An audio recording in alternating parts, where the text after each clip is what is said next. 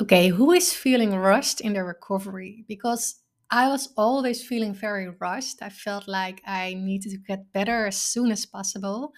And I felt the pressure to heal faster just to not lose my work or my social life. And it felt like I was just slipping through my fingers every month a bit more, and I didn't want to lose it. So I kept trying to keep up, especially in my first two years. I pushed myself. I pushed myself to go back to work. I pushed myself to go to social events just because I wanted to be normal, which of course didn't help at all. I just pushed myself to feel better, to pretend I was okay. And it wasn't working. It was making me feel even worse. All of I did all of these things because I wanted to feel normal. I wanted to feel better. I didn't want to accept that things were off, that things were normal. And many times I told myself, okay, it's enough. Stop acting like this. You're telling yourself you're sick. Just go to the social event and enjoy it. Because the longer you stay at home, the harder it is. These were all kind of things that I told myself. I was so hard on myself. I I just didn't accept that this was going on. And that is the big, biggest lesson that I learned in my recovery is not to be so hard on myself, to take a step back if I need it, to not feel guilty when I don't do anything in a day, because it's so important to take a step back if you need it, to not push yourself over and over again, because this will, yeah, your recovery will take way longer if you push yourself all the time, if you don't take breaks, if you don't listen to your body, because it's really important to put your health first. You are the most important person here, and you're the only one who can put your health first.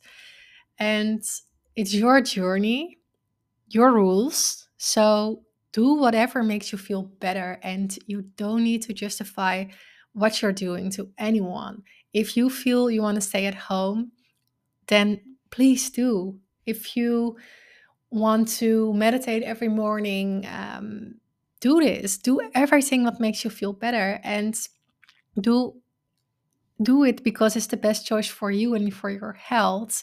Because only then you are moving forward. And I see it like this: every time you choose something else above your health, you're taking a step backwards in your recovery. And we all want to heal as quickly as possible, right? So, this is the number one rule. Really, every time when you choose something else above your health, you're taking a step backward in your recovery. Keep this in mind. And believe me, I took many steps backwards and I wish I didn't. And I hope I can remind everyone or that you can learn from my lessons too uh, I wish I put my health first from the very beginning, and I didn't do this in my first two years. So, for everyone who is listening, let this be your reminder, your wake up call. See this as a sign to put your health first, no matter what, because you're allowed to do this.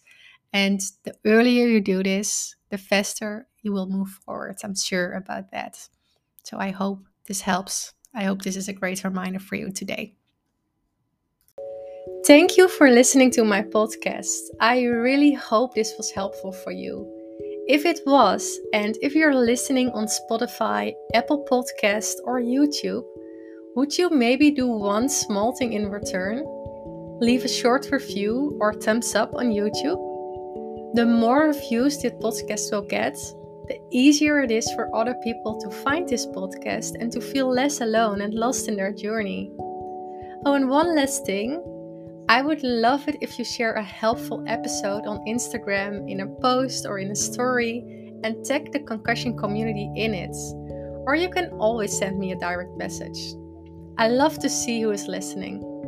Thank you so much, and I hope to see you next time.